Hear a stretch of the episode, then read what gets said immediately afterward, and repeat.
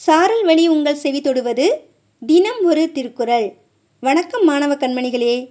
குரல் எண் பதிமூன்று. விண்ணின்று பொய்ப்பின் விரிநீர் வியனுலகத்து உள்நின்று உடற்றும் பசி. விளக்கம் பெய்ய வேண்டிய காலத்தில் பெய்யாமல் மழை பொய்த்துவிடுமேயானால் கடல் சூழ்ந்த இந்த பரந்த உலகத்தில் பசி தொடர்ந்து உயிர்களை எல்லாம் வருத்தும். இந்த உலகம் மிகப்பெரிய கடலால் சூழப்பட்டதாக இருந்தாலும் வானத்திலிருந்து மழை பெய்யாவிட்டால் உணவில்லாமல் உயிர்கள் வாடிவிடும் என்பதுதான் இந்த குறளின் கருத்து.